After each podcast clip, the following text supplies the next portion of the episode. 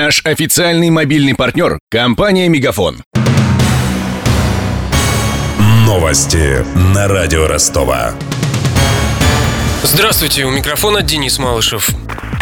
Минтранс России опровергает сообщение о возможном введении платы с грузовиков тяжелей 3,5 тонны. Другими словами, речь идет о расширении действия системы Платон. Сейчас под нее попадают фуры с весом 12 тонн. Их водители платят за право проезда по федеральным трассам. Ранее газета «Ведомости» писала, что на сайте госзакупок появился контракт, исполнитель которого должен обосновать расширение Платона. В Минтрансе объяснили, изучать возможности и перспективы любого проекта – общемировая практика. Чиновники призвали дождаться результатов результатов этого исследования. Кадровые перестановки в мэрии Ростова. Сити-менеджер Виталий Кушнарев представил сегодня новых руководителей Департамента автодорог и Департамента транспорта. За состояние городских магистралей теперь вместо Ивана Кумбатова отвечает Сергей Лиманов. Развитием транспорта займется Геннадий Клейменов. Он сменил на этом посту Аллу Лоскутникову. И Лиманов, и Клейменов считаются сторожилами в ростовской политике.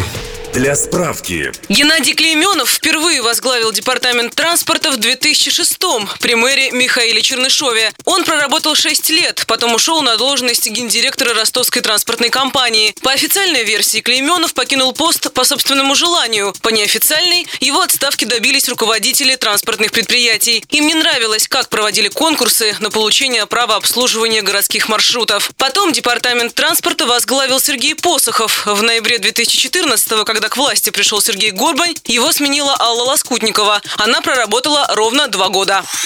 Департамент автодорог с 2008 возглавлял Арам Егиазарян. Горбань уволил его в июле этого года после потопа. Ростовские ливневки не справились со стихией. В потоке воды захлебнулась девушка. Разрушенными оказались несколько центральных магистралей. В августе на эту должность был назначен Иван Кумбатов, но проработал на ней только 4 месяца. Сменивший его Сергей Лиманов также работал при Чернышове. С 2004 по 2009 был начальником Ростовского управления эксплуатации и развития автодорог дорог.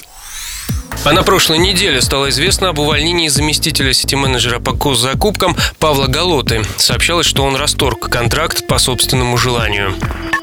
Определены самые ленивые профессии. Оказывается, чаще остальных не дают себе перетруждаться дизайнеры, программисты и сисадмины. Таковы результаты исследования на популярном портале Superjob. Радио Ростова, в свою очередь, провело собственный опрос. Мы поинтересовались у работников интеллектуального труда, как они преодолевают творческий застой.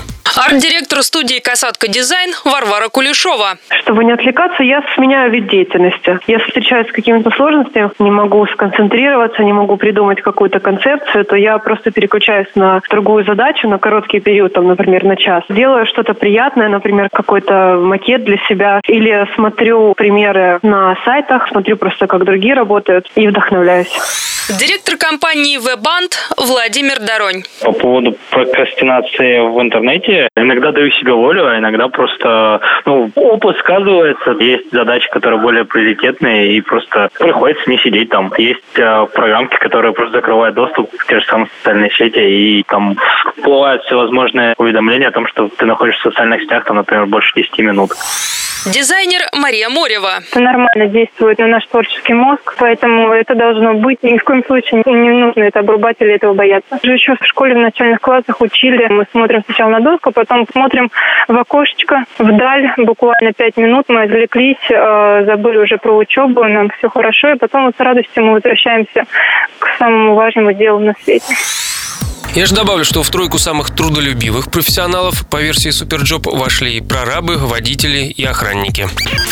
У меня вся информация к этому часу. У микрофона Денис Малышев. Над выпуском работали Мария Погребняк, Ксения Золотарева и Александр Стильный. До встречи в эфире. Новости на радио Ростова.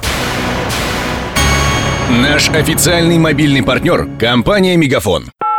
Сегодня вы не ответили на три сделки и пропустили 6 входящих клиентов. Пожалуйста, оставайтесь на связи, даже если вы покинули офис и даже если у вас нет офиса. Не упускайте свои бизнес-возможности. Подключите услугу «Виртуальная АТС» и получайте прибыль с каждым входящим. Мегафон. Бизнес по-настоящему. Подробнее на b2b.мегафон.ру